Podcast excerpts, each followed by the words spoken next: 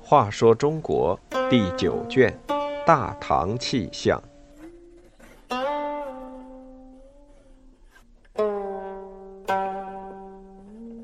九十一，死守睢阳。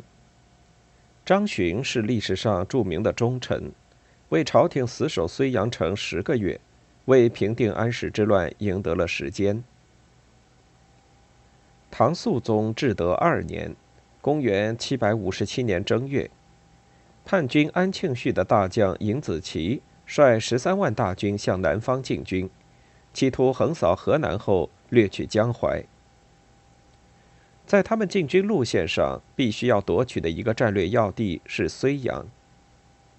唐朝的睢阳城位于现在的河南商丘县南，当时是睢阳郡治所，辖现在河南睢县、柘城、夏邑、安徽砀山、山东单县、曹县。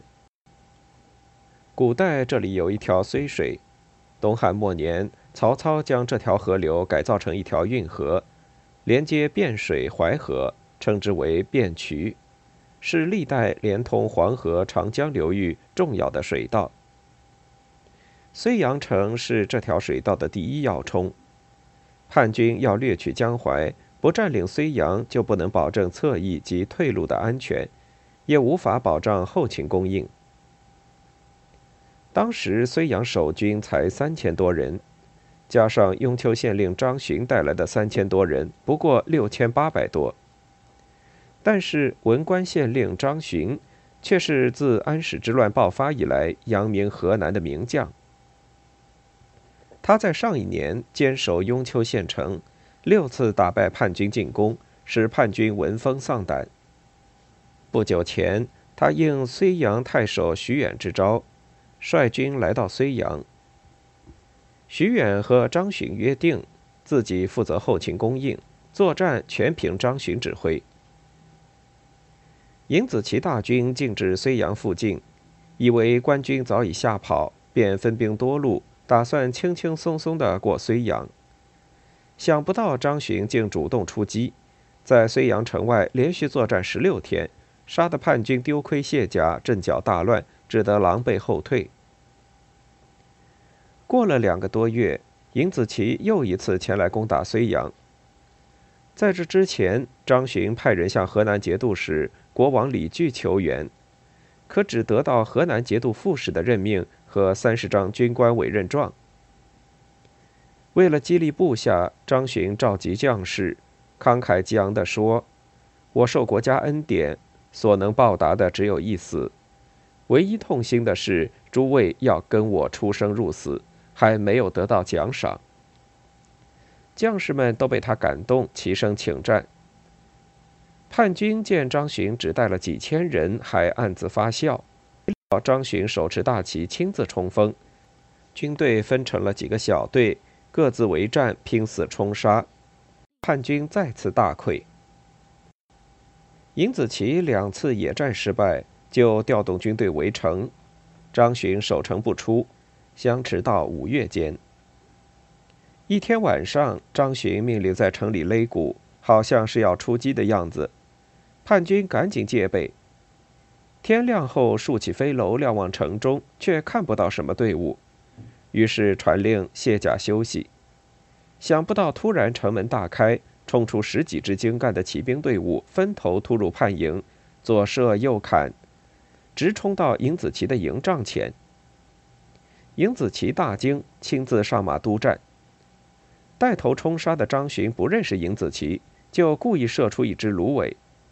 叛军士兵以为官军见时已尽，连忙去向尹子奇报告。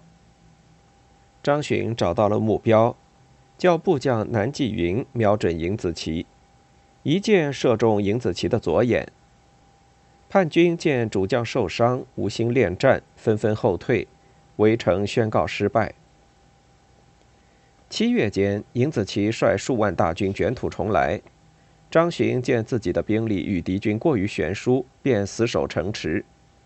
飞云梯攻城，张巡就命在城墙上凿三个洞，敌军云梯推进城墙，一个洞里伸出一根头上装有铁钩的圆木，把云梯勾住；第二个洞里伸出的圆木顶住云梯，不让它靠墙；第三个洞伸出圆木头部，装上火炉，把云梯点燃烧毁。叛军改用钩车破坏城墙上的敌楼，张巡就要士卒在城墙下打大木桩，桩头上连大铁链。敌军铁钩举上城时，就用铁链缠住，再用绞车把钩车拉回。叛军使用木驴接近城墙，张巡命用融化的铅叶浇下去焚烧木驴。叛军用土袋、木柴堆积灯道，张巡派士卒往灯道上扔松明、干草。当敌军准备从灯道爬城时，他就派人下城点火。这场火足足烧了二十多天。把叛军苦心经营的灯道烧为平地。尹子奇无计可施，只好死死围困，把睢阳城围得水泄不通。睢阳城存粮不多，茶、纸、马、鼠、雀，凡能果腹之物都被吃光。张巡依然坚持每天巡视，激励士卒为国尽忠。城里只剩下四百多人。叛军登城，仅存的士卒已经饿得站不起来。张巡朝西摇拜，悲愤地说：“臣已力竭，不能保全城市，活着无法报答陛下，死后必要变作厉鬼杀贼。”几经挣扎，终于和徐远等被敌军抓获。尹子奇问张巡：“听说你每次作战都咬牙切齿，这是为什么？”张巡说。我立志吞贼，只是力不能及。尹子奇叫人用刀撬开张巡的嘴，果然只有三四颗牙齿。尹子奇很佩服张巡，想要放他一条生路。手下人说他是个守节的人而且又得人心活着终为后患。张巡因此被杀。